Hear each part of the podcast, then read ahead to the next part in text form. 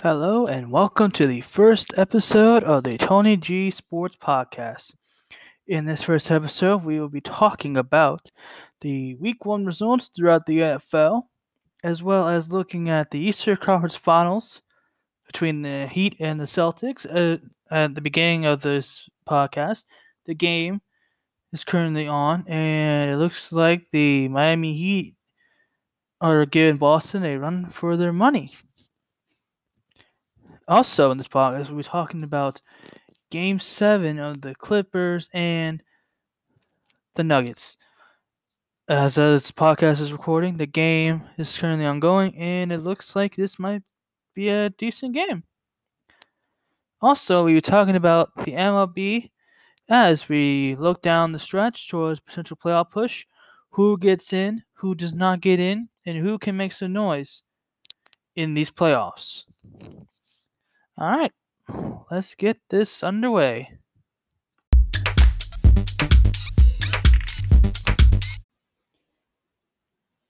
First NFL game we will be talking about is the opener for the NFL season Houston at Kansas City.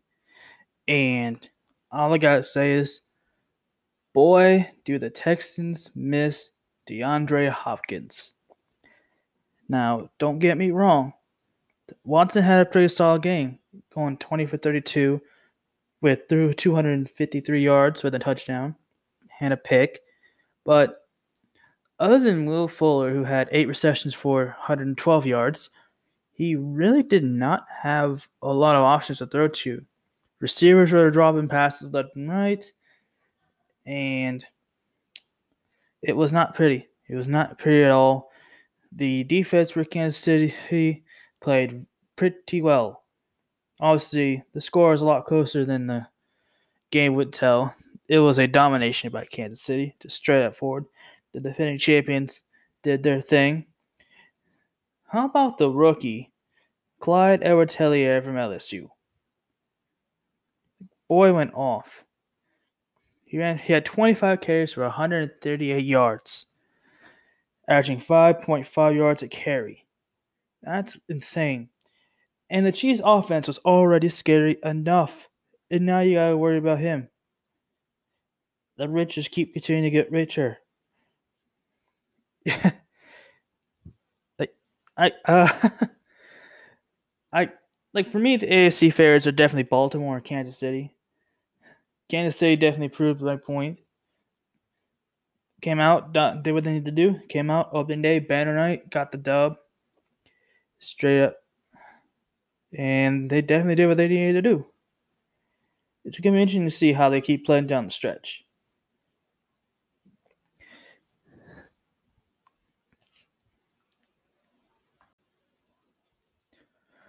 With the NFL having no preseason this year, there were definitely some teams that definitely looked like they definitely could have used training camp and the preseason. One of those teams has the goat on it, Tampa Bay.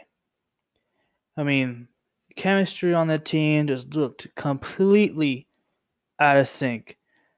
Tom Brady, in his first game in Tampa Bay, looked like an old man. He went 22 for 36 for 239 from two touchdowns, but that isn't that bad. But he also threw two interceptions, one of them being a pick six. And there are reports coming in that after this game, Bruce Arians got into Tom Brady. Something that I don't think Tom Brady is used to after spending all those years on the Patriots. And New Orleans did their thing. I mean, they came out and did what they needed to do. They got the job done. Drew Brees had a solid game. He went 18 for 30 with 160 yards and two touchdowns. Another old man in the league. The rushing attack was pretty good. Well, actually, not really, but they did the job. As well as the defense. Defense played out of them, played pretty well against this offense for Tampa Bay.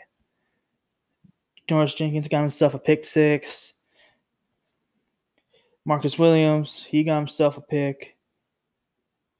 And Whew, boy. It's I I think it's going to take time for Tampa Bay to get chemistry underneath them. I mean, look at the I'm looking at the receiving stats here. I mean, you gotta look around, and there weren't many options yet. I mean, Mike Evans had one reception for two yards and a touchdown. He's undoubtedly the best receiver on the Buccaneers, and Tom Brady only found him once. Now, it looked like the Saints had a game plan going in to shut down Marcus Evans. But I mean, look at everybody else. Rob Gronkowski, he had two receptions for 11 yards. Not that good. Chris Godwin had a pretty good game. Six receptions for 79 yards. All right. And then I guess Tom Brady's current favorite, Scott Miller. Don't know who that is, but he uh, he had five receptions for 73 yards. OJ Howard had a pretty decent game. Four four sessions, 36 yards. The run game. Run game wasn't there. Newly acquired Leonard Fournette. He's probably he's probably gonna need a little more time in that system. He only had five carries for five yards. Great. and of course, Ronald Jones Jr. had himself a all right game. 17 carries, 60 yards. That has to get better. I mean, you hear all the hype for Tampa Bay this offseason over the summer when they signed Tom Brady here. Oh, Tampa Bay to the Super Bowl, Tampa Bay to the Super Bowl. This team is not a Super Bowl team. Not like this. If Tampa Bay really wants to be wants to consider playing for a Super Bowl, everything's got to step up. Tom Brady has to find Mike Evans more. He has to find Chris Godwin within the end zone. The running game has to get better. The defense has to get better. Now they didn't play a bad game. It's just that they gave up more. Obviously. I mean, Drew Brees had his way. They did a good job on uh, Michael Thomas. Don't get me wrong there. I mean, whew. And now there's a report that he's going to be out for a few weeks with an injury. Speedy recovery to him, hopefully. But yeah, Tampa Bay, get the chemistry going. They'll be just fine. I still think they're going to make the playoffs. They're going to be a wild card in the NFC. But do I think they're the Super Bowl team right now? No. I, I don't think they are. That's all I gotta say about that. Okay, on the other end of the spectrum, another team that looked pretty good. Obviously, this is week one, but they look pretty good. Tom Brady's old team, the New England Patriots. I mean, going into the season, we all had a feeling the defense was still going to be very solid, and obviously they were very solid, picking off Ryan Fitzpatrick three times. Th- three times.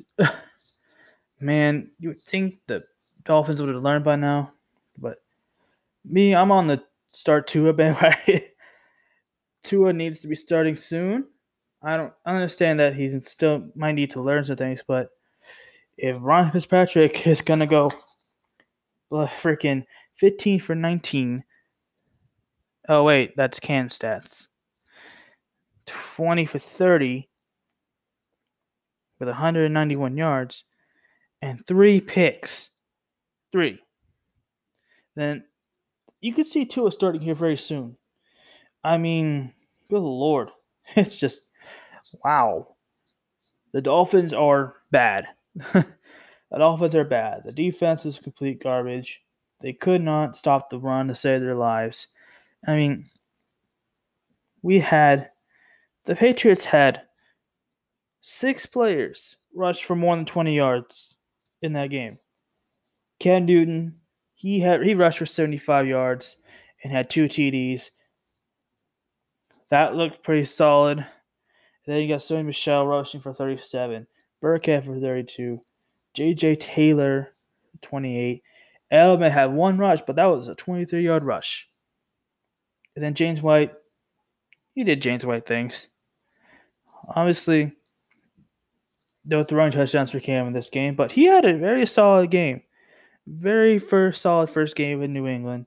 Went 15 for 19 with 155 yards. And also, like I said earlier, he rushed for two touchdowns. And honestly, this gives New England's offense a little bit of life. Because now they got a quarterback that can extend the play. Because the problem last year for the Patriots apparently was that the receivers couldn't get open fast enough for Tom. Now New England has a quarterback that can call his own number when need be. And honestly, he had to call, he called the numbers quite a bit. 15 carries to 75 yards. I mean, you can't make that up. honestly, honestly, we have to see how this defense, his offense plays next week in Seattle against a really good team in Seattle. Obviously, this was just the Dolphins, and I don't know if the Patriots can continue to play like this. They could squeeze by into the playoffs. I had the Buffalo Bills win the AFC East this year, without question. But don't count out Bill Belichick. He might have something to say about the East. I think they're still going to make the playoffs. I really think they do. Now, depending on whether now, what to see how the rest of the season goes for New England. Great start for the Patriots. All right, let's switch gears and talk about the Eastern Conference Finals, Game 1, Miami versus Boston. That game, at the time of this recording, just ended, and oh my goodness, what a game! This series is going to be good. I mean, Boston had times where it looks like they were going to take control of this game, but the Miami Heat, they don't quit. They are a gritty, gritty team. And wow, it showed up big.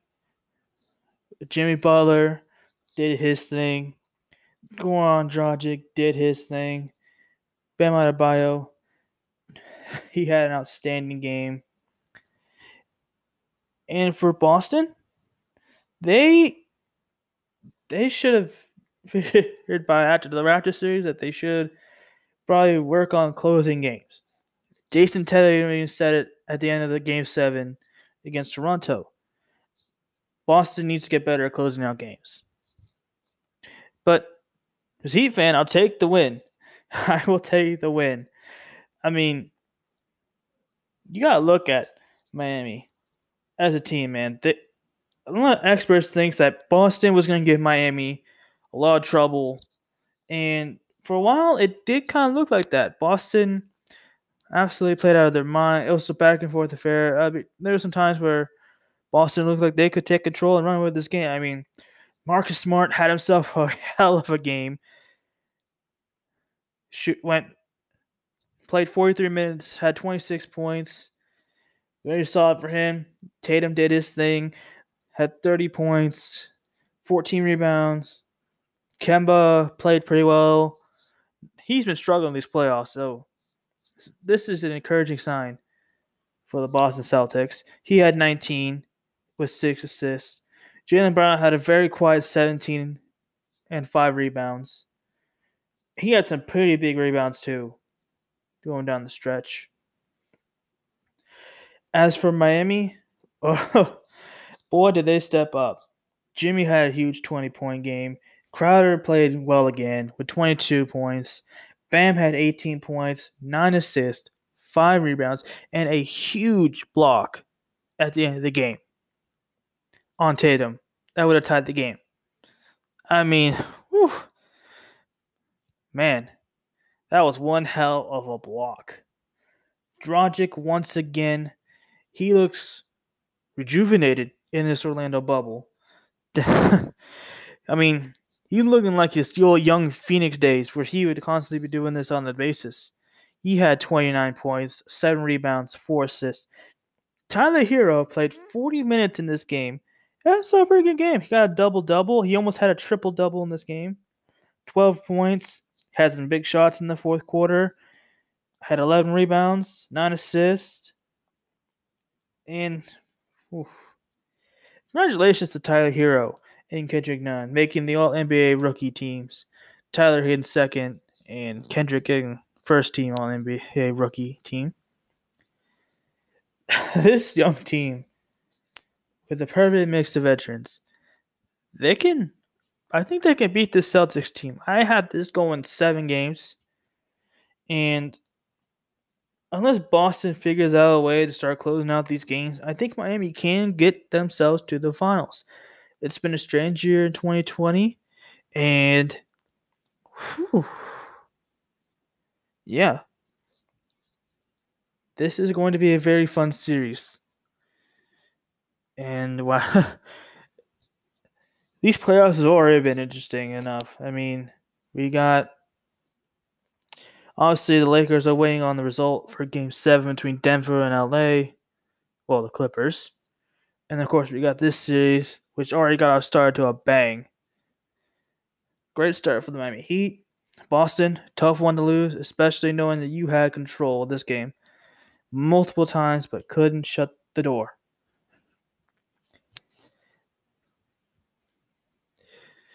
All right, next segment we will be talking about the resurgence, I would say, of Aaron Rodgers. I say resurgence because this man played out of his mind. But first, a word from our sponsor. Yes, a sponsor in the first episode.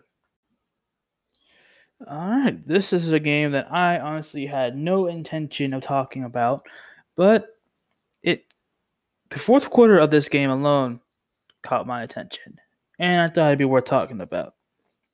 Chicago versus Detroit a game outside of Detroit, Chicago, I don't think anyone really had interest in. And Detroit was doing really well in this game. They were up big. They were 23 to 6 going into the fourth quarter. Mitchell Trubisky, he looked average at best. And Chicago Bears defense was absolutely getting bullied by Detroit which sucks for me because I had Chicago's defense on my fantasy team, but that's not the point. But something happened in the fourth quarter that can't be ignored. Mitchell Trubisky's final stats line was 20 for 36, 242 yards, and three TDs. All three touchdowns came in the fourth quarter. Mitchell Trubisky led a huge comeback in the fourth quarter something that I thought I would not be hearing myself saying. And there was a lot of talk about Mr. Trubisky going to about, oh, should the Bears even bring him back? Should the Bears start Nick Foles? Ha ha ha, the Bears got Trubisky over Mahomes and Watson, which is still a huge mistake, but still. I think Trubisky gave himself a little bit of respect. It gave the Bears fans a little bit of hope. If the Bears can get this fourth quarter Trubisky the entire year, I think the Bears can make the playoffs. But it's a big if with Mitchell Trubisky. Honestly, this is only week one. No need to get overexcited. But if Bears fans want to see the playoffs again, they're going to need this Mitchell Trubisky. Not last year, Mitchell Trubisky, where he just looked awful, overthrowing receivers, throwing, turning the ball over, multiple times. They're going to need this Trubisky. Now, when you look at the Detroit side of this, ugh, man, tough one to lose, especially since that they had a chance to win this game. Matt Stafford leads another fourth quarter drive down to the end of the go down into the red zone. Those are he throws a perfect ball to Swift. And he drops it. I mean, you got to think rookie must have taken the eye off the ball, trying to make a play, try to look good in his debut, and whew, it's just the Lions lose a lot of close games. that was a problem last year. They lost a lot of close games. I believe they lost like six or seven games by single digits. Something like that. Or by one possession. I don't know. Something like that. But Matthew Stafford in his post game looked absolutely just distraught. Like, here we go again, Detroit. Ah, and wow, I don't know, man. Matthew Stafford is probably one of the most underrated players in the NFL. He's always injured, but when he's in the game, he performs well. I mean, you look at his stats in this game. He went 22, he 24 for 42 with 297 with a touchdown and also an interception, which is not that bad. Pretty solid game for Matthew Stafford. The running game was, well, the running game. I mean, it was highlighted by an ancient Adrian Peterson rushing for 93 yards on 14 carries. And it was very underwhelming to see Kerryon Johnson and D'Andre Swift not you know, get the load. They are the youngers. I feel like Adrian Peterson is a complementary piece, but I feel like Kerryon Johnson and D'Andre Swift need to get more Harrys. They are the future. I don't know how much Adrian Peterson has left in the tank. I don't think Detroit fans how much don't know how much Adrian Peterson has left in the tank. So we'll have to see how this season goes for Chicago and Detroit. Chicago, biggest question is can Trubisky sustain what he did in the fourth quarter of this game? And for Detroit, I don't know what to say about Detroit. I don't think they're going to be a good team this year. They're going to finish last in the in the North this year, and yeah. So here we go.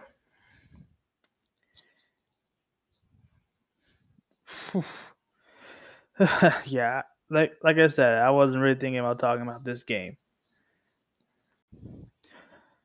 All right. Green Bay and Minnesota. I had a gut feeling that Aaron Rodgers was going to go ballistic in this game. Not because he was playing the Vikings, not because it was opening day, not because it's just Aaron Rodgers.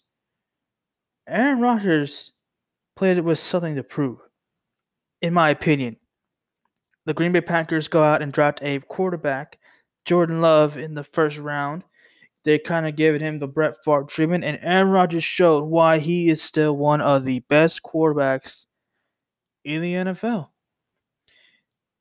I mean, this stat line is amazing. He went 32 for 44.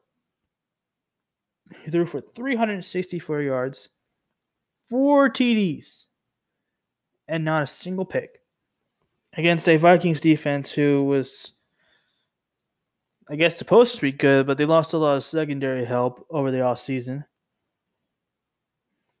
And guess who he found? A lot in this game. Davante Adams, who is a top five receiver in the NFL, in my opinion. One of the best route runners without a doubt.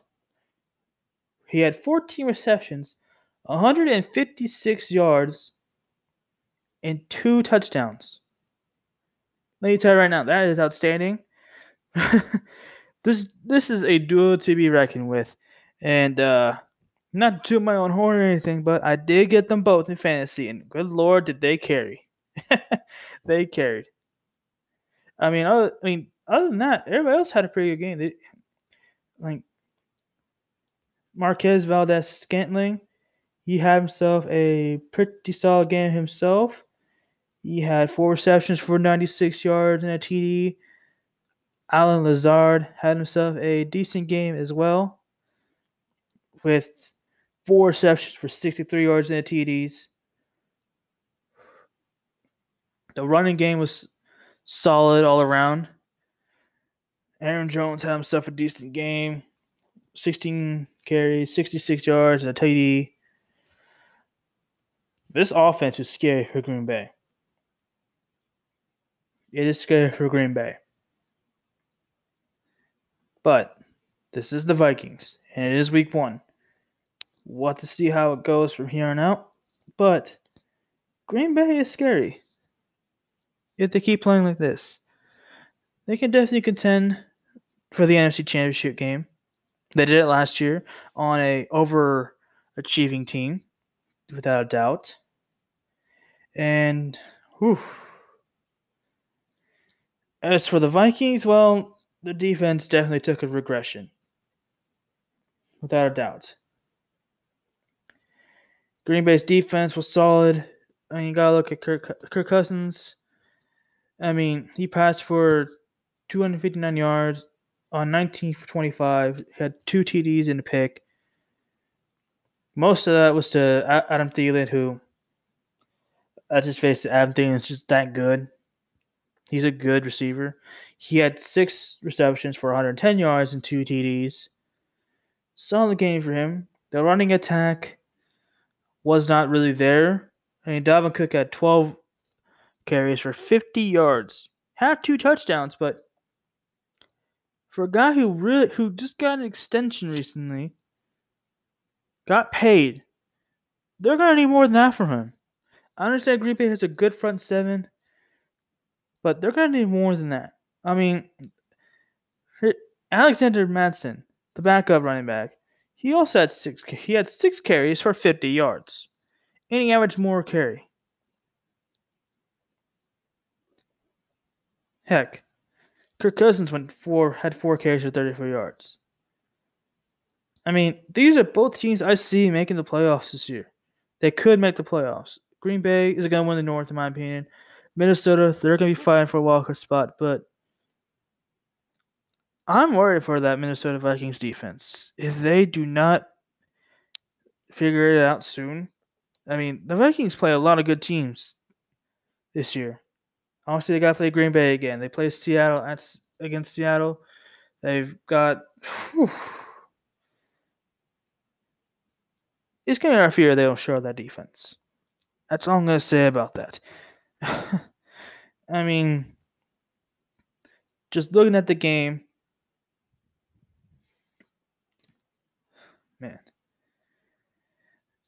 Packers are going to be fun to watch this year. I got Aaron Rodgers running for MVP. He's going to be in the MVP finals this year. Just, he has something to prove. He has something to prove. Another team that looks scary on Sunday because they finally, finally, finally let their quarterback cook. You know who I'm talking about. I'm talking about Seattle and Russell Wilson. Russell Wilson played lights out in this game. Whew. It, I mean, I was part of the Let Russ Cook fandom for a long time long time. And to see this game, see let this let Russell Wilson do what he does. He only had four incompletions, 31 for 35, 322, and four TDs. This man also had three carries for 29 yards. I mean, it feels like they finally just started to step away a little bit from the run first offense they've been running since beast mode. And honestly, I, it's going to be a great year for Seattle if they keep this up. The West is going to be tough this year, but I think they got themselves a very solid chance if they let Russ do Russell do is to keep doing his thing. I mean, yeah, the run game wasn't exactly there, but for me, I don't mind. I mean, you got a few solid backs here that can do what they need to do. Carlos Hyde, Carson, they can do. And they also got Penny on IR. They're going to be just fine. They're going to do their thing. They're going to do their job. Receiving, oh my goodness. DK Metcalf and Tyler Lockett were special. Uh, what, what not were, are special. DK Metcalf picked up right where he left off his rookie year with four receptions, 95 yards, and a TD, including that TD coming on a fourth and fourth down play with a beautifully thrown ball by Russell Wilson right in the breadbasket in stride. and then Ty Lockett, he did his thing. Eight receptions for 92 yards. Russell Wilson's favorite target still, without a doubt. Chris Carson, he didn't have much in the rushing game, but in the receiving game, he made an impact. He had six receptions for 45 yards. He had two TDs. Greg Olsen, he looked like a solid option for Russell Wilson as well. He's been a solid option all his life for quite a few QBs. Solid security blanket for Cam Newton. I feel like Greg Olsen can be another great security blanket here in Seattle for Russell. And whew, give me a talk about Jamal Adams. That jet that trade with the Jets. I don't care what you say. I think Seattle won the trade. Without a doubt. Adams made play after play after play. He got himself a sack, made some big tackles in the open field.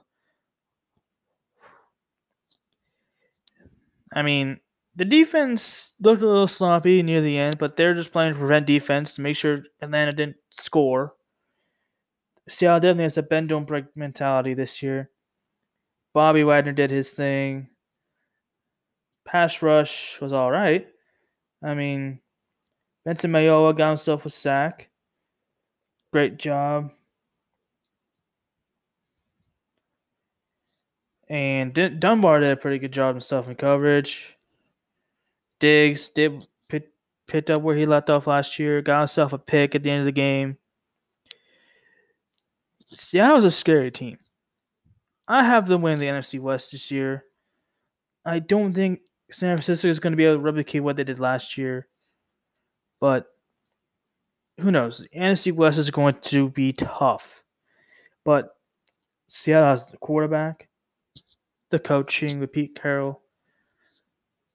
He they have a rushy attack and they need to have it.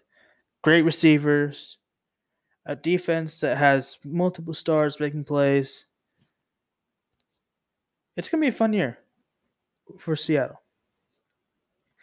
From the Falcons standpoint, I mean, Matt Ryan had a lot of yards, but it was mostly garbage time yards.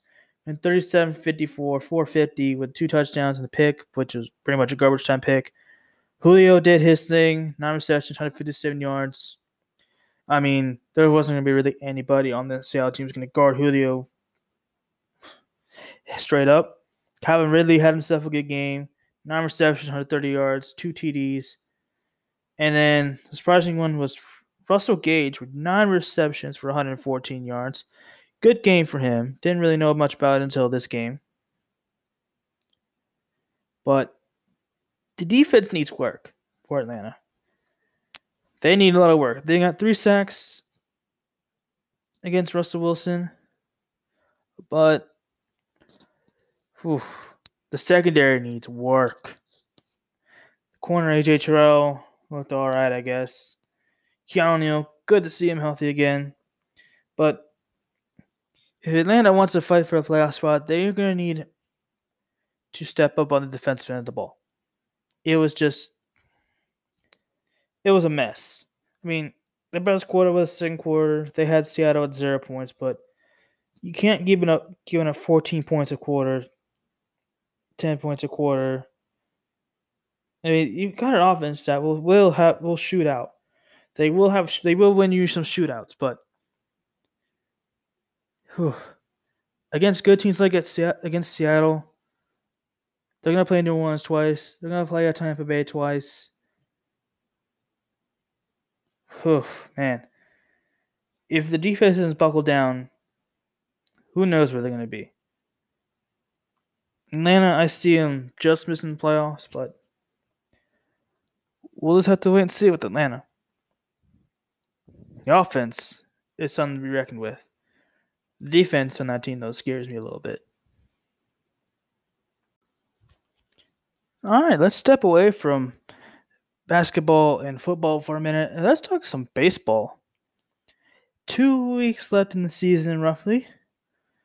A lot of games going to happen due to doubleheaders with COVID, as well as, you know, there's a little bit of a smoky situation on the West Coast. A lot of fires going on on the West Coast. Prayers out to everybody on the West Coast. But there's a big cancellation of a series, or I guess postponement of a series between Seattle and San Francisco. That series going to be moved to San Francisco due to the air quality in Seattle. But I want to talk about the potential playoff picture down the stretch. There are a there are quite a bit of teams still fighting for postseason berth, and right here, I'm just gonna say most of the teams that are sitting in a playoff spot right now will be sitting in a playoff spot by October. Like, let's look in the American League for a minute. The surprising White Sox, they had the best record in the American League. They're gonna get in. I don't know if it's gonna be as the Central Division champion, or you know a wild card or a second seed in the Central. They have a interesting playoffs this spot this year. And also you got Tampa Bay. They're gonna get in. Oakland, despite the injury to Matt Chapman, they're obviously gonna get in. They're up six and a half games on Houston in the West. Minnesota's gonna get in as the central second team. Surprisingly, the Blue Jays are gonna get in. I thought they were a year or two away, but in this 2020 year, you know, anything can happen. The Yankees are getting as a wild card team. So are the Cleveland Indians. Now, here's the interesting situation. The Houston Astros, they have been the most disappointing team in baseball. Honestly, with the cheating scandal, and I know Justin Verlander, they're gonna. Like, no one saw this. They're as of the recording this podcast, they are a game under 500, and the Seattle Mariners are a game and a half back Yes. The Mariners. A game and a half back of a playoff spot. In a year that Mariners fans thought they'd rebuild. Seattle has hope. I mean, Seattle has a very tough schedule going down the line. Honestly, like in the American League, nothing's changing. But the Seattle Mariners could give Houston a run for their money because to make the playoffs this year, you only have to finish second in the, your division. You don't have to win your division. There's a 31st place teams, three second place teams, and two wild cards. That opened the door for a lot of teams to make the playoffs. And on, I mean, there are a lot of bad American League teams. Let's not get me wrong.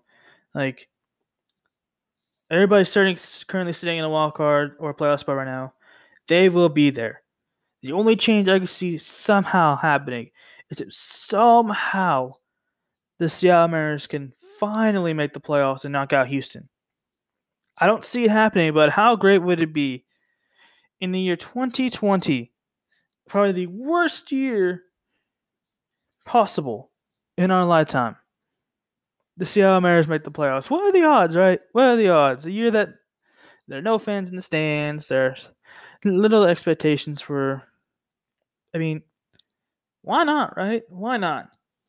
It'd be very cool to see, but who knows?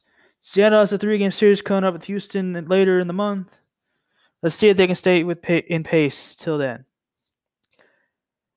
Now on to the National League. Well, this is where things get a little more interesting because, um, wow, do we have some surprises in the National League?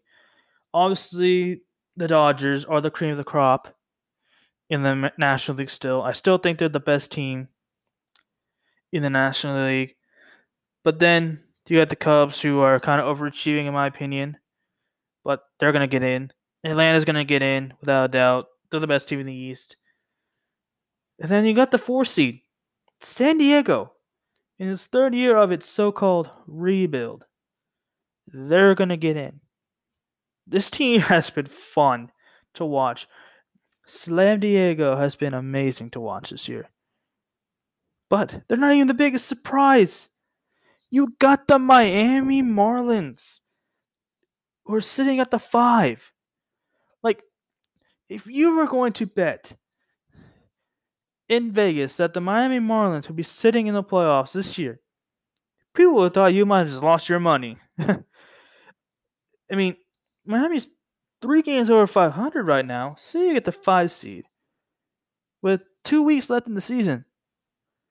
They can make the, they're going to make the playoffs. I really think they do. And then the six seed is the Cardinals. They're at 500. I don't think they're going to make much noise. Philadelphia. I don't think they're going to make much noise either. They don't have the pitching. And I don't know how the heck the Giants are here at the eighth seed. They're not going to make much noise either. It's going to be interesting to see how these playoffs play out. But you got to look at the teams on the outside looking in right now. You've got Cincinnati. They have they only have they had the same amount of wins as San Francisco, but they have two more losses, so they're only a few like a game and a half or something like that back. Milwaukee, they're not going to do anything. Colorado, they're not going to do anything. The Mets, outside of Degrom, I don't think they're going to do anything. The most like the most disappointing team in the National League, the Washington Nationals, defending world champions. They're not going to make the playoffs this year. I mean, they, they lost Strasburg at the beginning of the year. I get that. That's a huge loss. No, and then yeah. Honest, here's how I see the playoffs going. As if if they get the playoffs begin right now, I've got Tampa Bay taking on the Dodgers. I honestly think Tampa Bay is the better team in the in the American League this year. They got the pitching. They don't have the firepower offensively as say Chicago or Minnesota or an Oakland, but they're pitching, as you saw last year with Washington, you just need good pitching to win you a playoff series. And I think Tampa Bay has the pitching to get to the World Series this year. As for the National League, the Dodgers, they might face some scares. I mean, if they play San Diego in the second round of the playoffs, they might get a run for the money from them. But other than that, I don't think there's really any other team in the National League that could compete with the Dodgers.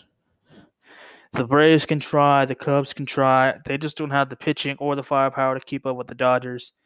Don't even get me started with Miami. I don't know. They're overachieving. The Cardinals aren't that good. The Phillies aren't that great. And the Giants, well, they're under 500 and they're going to be at the playoff spot. Think about that. They're not that great. And it was just announced today that the league and the uh, and the player association announced a playoff bubble for MLB. And I'm saying it's good. Finally, this is going to be great.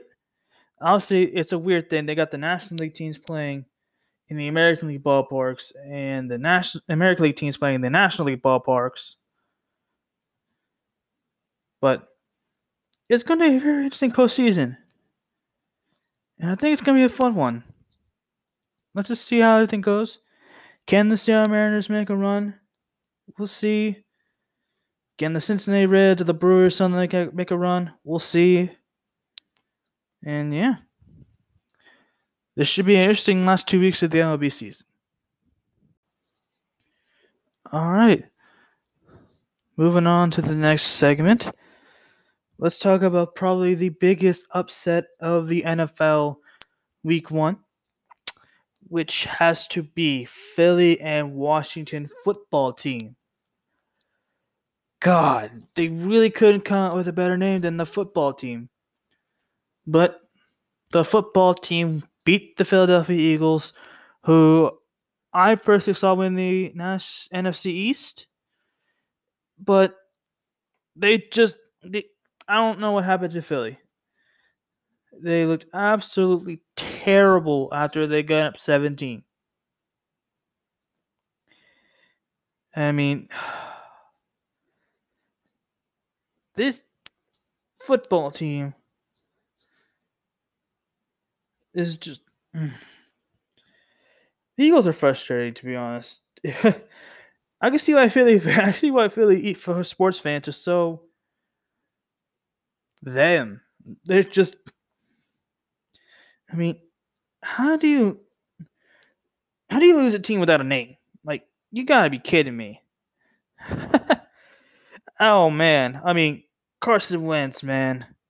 There's so much talk about him being better than like. There's always going to be that discussion between him and Dak. Who's the better quarterback? Neither quarterback impressed during Week One. I mean, Chris Carson Wentz had 24 completions on 42 attempts, 270 when it comes to yards. Went had two touchdowns, two picks, and whew, I mean, Dallas Goedert had a game. Eight receptions, 101 yards. Ugh, just, oh, man. The rushing game was just non existent for Philly all game long. The leader was nine, had nine carries, 35 yards. That, is Boston Scott. Oh, man. The running game was just terrible overall on both sides. I had no I had no plan to talk about this game. I thought Philadelphia was going to take care of business, win this game by at least 10 points. And it looked that way at first. They were up 17 nothing, and then Washington football team. yeah, man. It just hurts to say that. Washington football team. like you could not find a better name. You could have came up with something a little more creative, but no. Of course, a team ran by Dan Snyder would be.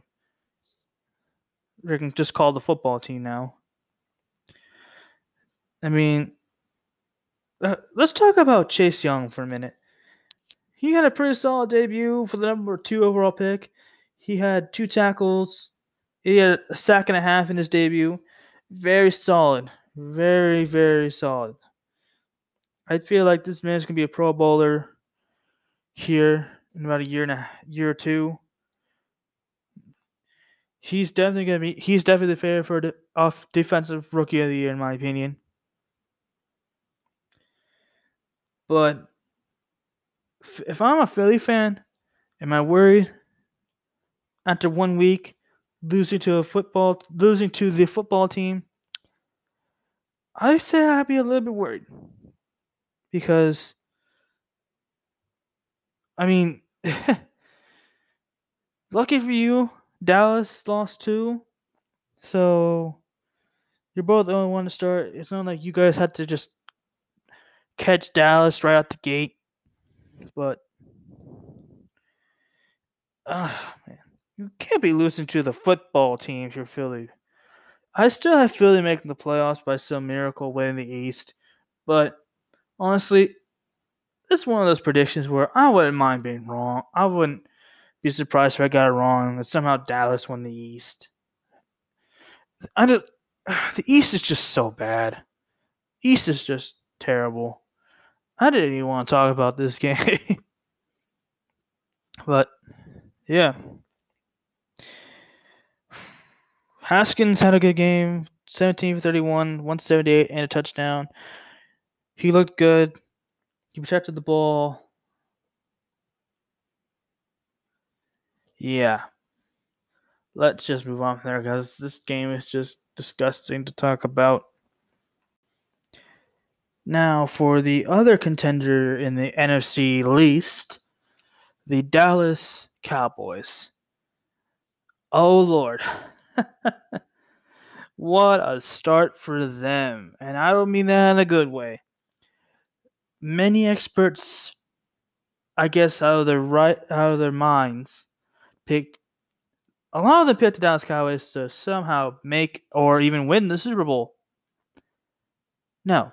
I mean, the Rams, who are supposed to be on a down year, they absolutely manhandled the Cowboys. I mean, it was a close game, but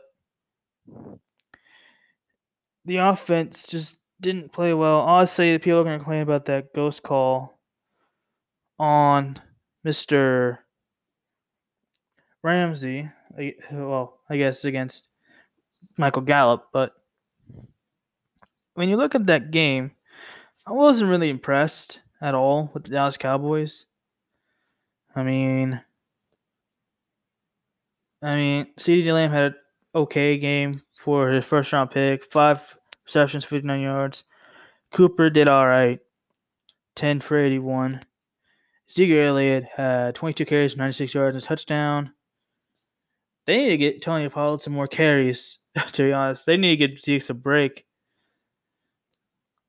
Dak, solid stat line, but it wasn't really an impressive stat line for me. Like, I feel like, the, oh man, I don't know what's with Dak, man. I mean, I understand his brother, uh, situation with his brother, and all that.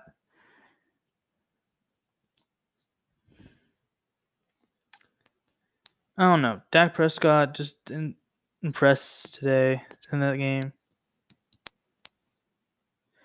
The defense looked okay for the Cowboys. I mean, holding that Rams office 20 points, that's pretty good. And now let's talk about the Rams for a second. Goff didn't look that impressive either, despite the stats. 20 for 31, 275. He also threw a pick, didn't throw for a touchdown. Let's see. Uh, Malcolm Brown had a pretty solid game for the Rams. He had a pretty solid game, rushing for 79 yards, gained two touchdowns. Their receiving core did well. Cooper Kupp, Mr. New Contract, had four for 40. Robert Woods, still, I think, the best receiver on the Rams, got six receptions for 105 yards. Good for him. But yeah, these are two teams that we're both going in different directions again to predictions a lot of people pick the Cowboys to win the East, make the playoffs, go to the Super Bowl, and let's say this right now. The Cowboys are not a Super Bowl team playing like that. They need to win these games against mediocre to trash opponents because the Cowboys, they got, I mean, we'll see where they stand later down the line. They, next game, they got Atlanta coming up and then they got to go to Seattle. So really, we'll really get a full taste sense of where the Cowboys are at after Week Three. This game was just not good for them at all, and it probably made the people that picked them to win the Super Bowl look pretty silly too. All right, home stretch of this first episode. We got two games left to talk about that caught my eye when it came to week one of the NFL. The first one we're going to talk about here is the debut of the number one overall pick, Joe Burrow. And I believe he had himself a solid debut. I really do. I mean, let's talk about that last drive for a second. He got the all the way down to the red zone and then, of course, he throws the pass to AJ Green, and they got called off offensive pass interference, so it forces them to kick a field goal. And Randy Bullock missed and got himself injured. But uh, other than that, so I think Joe Burrow is definitely ready to play in this league. He had stat line wasn't really impressive, but he is going to be something special if they can get the right pieces around him in Cincinnati. 23 for 36, 193 yards. Didn't throw a touchdown, but he unfortunately threw a pick. But he had a nice scramble for a touchdown. He had eight carries, 46 yards on the ground, just to show you how great an athlete Joe Burrow really is. AJ Green has himself a solid game. I'm Cincinnati, I gotta keep him in Cincinnati for the long term somehow to help Joe Burrow. I mean, I had this game wasn't on TV, so I didn't really get to watch this game. Unfortunately, it looks like Tyrod Tyrod Taylor had a solid game. Didn't turn the ball over. Didn't do anything extraordinary. It just feel like a special teams game. Weren't that many touchdowns scored in this game? Rushing attack for the Chargers was decent. And obviously, Keenan Allen didn't have his best game tonight in that game. Hunter Henry had a solid game. Defenses on both sides played pretty well. Joey Bosa got himself a sack. Nwosu got himself a sack.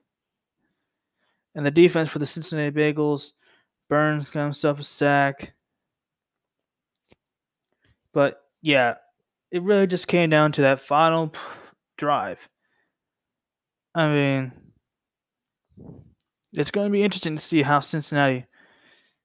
Cincinnati is going to be an interesting team to keep an eye on. Not because they're going to be good; they're going to be they're not going to be that good, but it's just to see the development of Joe Burrow and how well he's going to play. He is my favorite for offensive rookie of the year, and we'll see how it goes. Cincinnati, I think you got yourself as a good prospect. Hopefully, he can stay healthy and he can continue to get better. All right. Last game to talk about. Home state team, Tennessee Titans on the road taking on the Denver Broncos, and this was a defensive showcase. But it came down to a game winning field goal by Gostkowski for the Titans. Titans won 16 14, but man, the Titans should have won by a whole lot more. Special teams cost them a lot. It cost them 10 points. And it, it yeah, man. Gostkowski missed three field goals before the game winner. Missed the PAT. Denver took the lead late in the fourth quarter. They went up by they went up by one. Derrick Henry didn't look like usual Derrick Henry. Feels like Denver had a great plan to stop him. Tannehill had himself a decent game going down the stretch. And oof. honestly, if I'm looking at Titans are my favorite to win the AFC South, especially after the poor performance by the Colts against Jacksonville. I really think that Tennessee is going to really take control and do a thing. I mean, wow. I just looked at the stats for this game. Derrick Henry had a quiet 116 yards on 31 carries. That's what you get with Derrick Henry. He, he. I mean, he also got that he has some flashy runs, but he is very quietly a dominant running back. And when you look at this game, you didn't expect Tannehill to throw 43 times in this game. 29 43, 243, two touchdowns. He had himself a solid game. He picked up right where he left off last year. Corey Davis had himself a decent game. G. Brown didn't get found much, but he will. Trust me, he will. Titans defense looked good. New acquisition, Jadeveon Clowney. He did all right. He did all right. Have fun with him, Tennessee. But if I'm Tennessee, I am pretty worried about the special team miscues. Obviously, it's only one game, but you're going to be playing a lot of tight games this year. You got to play Baltimore again this year. And if you do make the playoffs next year, I I would be surprised if you run to a Kansas City. And Tennessee is not a team where they're going to be able to win shootouts with teams like Kansas City. And I think Baltimore is going to get better this year, so I don't think they can beat them right now with the special team woes. If I'm Tennessee, if I'm a Tennessee fan, I should say, you're going to win the South. The South is yours to lose. But y'all y'all got off to a good start. Y'all got the tough road win. Denver's definitely not an easy place to start a season, especially with no preseason. It's going to be interesting to see how Tennessee continues to get better this year. Will Gostkowski get better? Will he start making these kicks he missed? I think so. He's a Pro Bowler for a reason. He's a he made so he made quite a few field goals in his career. I think he'll be fine. Defense is solid. They're gonna keep doing it. And looking at Denver, what the hell is Vic Van Fangio doing near the end of the game? They just they let Tennessee drive all the way down the field, which is okay.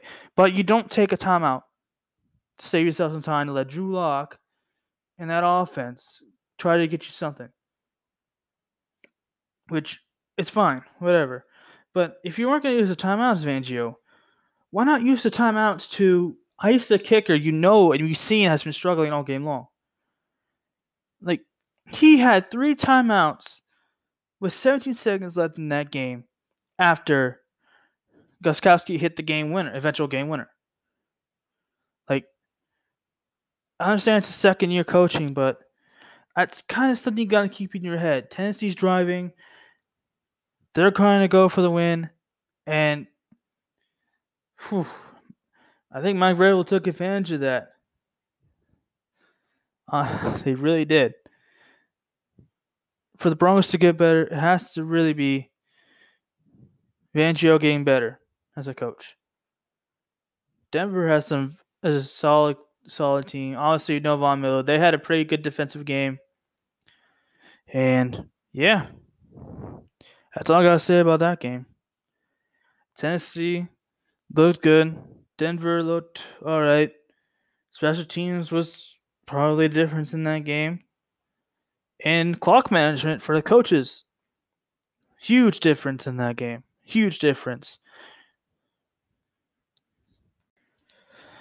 As I mentioned at the beginning, near the beginning of this podcast, it looks like in this game seven, with two minutes remaining, it looks like Denver is going to be the team moving on to the Western Conference Finals to take on the Lakers. So, what does that mean? Well, it means Denver came back from another 3 1 lead, won the series again, and this has to be one of the most disappointing finishes to a season ever by a team. I'm talking about the Clippers a team many people probably bet a ton of money on to win the championship this year. A team that people thought could stop LeBron, could beat LeBron, could possibly win the chip. Clippers fans are also hype about potentially winning their first ever championship, but it looks like they're still going to have a no show in the conference finals. Jokic had himself one hell of a game. I mean, stats right now for him has 16. He has a triple double with 16 points, 13 assists, 22 rebounds, and this game is not even over yet. Jamal Murray has been doing what he's been doing on playoffs, scoring the basketball at will. 36 points. Gary Harris solid game with 14 and 5 rebounds. Grant, Jeremiah, Jerami Grant had 14 has 14 points. Like I said, this game's not over yet, but it really looks like the Nuggets are going to be able to hold on and win this game. And this Clippers team just, I don't know. I mean, ugh. I'm looking at the stats so far for the beginning of this game, and the Clippers did not. Are, I mean, Kawhi only has 14 points. Paul George only has 10. The leading scorer on this Clippers team is Montrezl Harrell with 18. And he's coming off the bench. I don't know what happened to this Clipper team. I really don't. But to not make the finals this year for the Clippers fan, as a Clippers fan, it hurts, especially with the haul. You got to let you had to let go. I mean, you got rid of Shai Gilgeous-Alexander, who's going to be a pretty good guard in this in the NBA. You gave up Gallinari, who's a solid starter, and you also gave a ton of draft capital. I mean, is this another potential Boston Brooklyn trade? And we all know how bad that trade was. Put Brooklyn down for years. But we'll have to see. But with a minute and a half left in this game, all I'm going to say is well, congratulations to the Nuggets. If they hold on to win this game, they're up by 20 with a minute 24 remaining. And this is going to be interesting series. Like everybody was expecting the Battle of LA for the Western Conference Finals. It it looks like we're not going to get that. Kawhi and Paul George are just put on the bench. I think I think the other Clippers have just conceded this game. So, sorry NBA fans, no Battle of LA. Denver spoiled the party. They're going to the Western Conference Finals and it should be interesting to see this match. This is going to be an interesting matchup. LeBron and AD versus Jokic and Murray. And if I'm a Lakers fan, I'm worried about Murray. Who's going to guard Murray?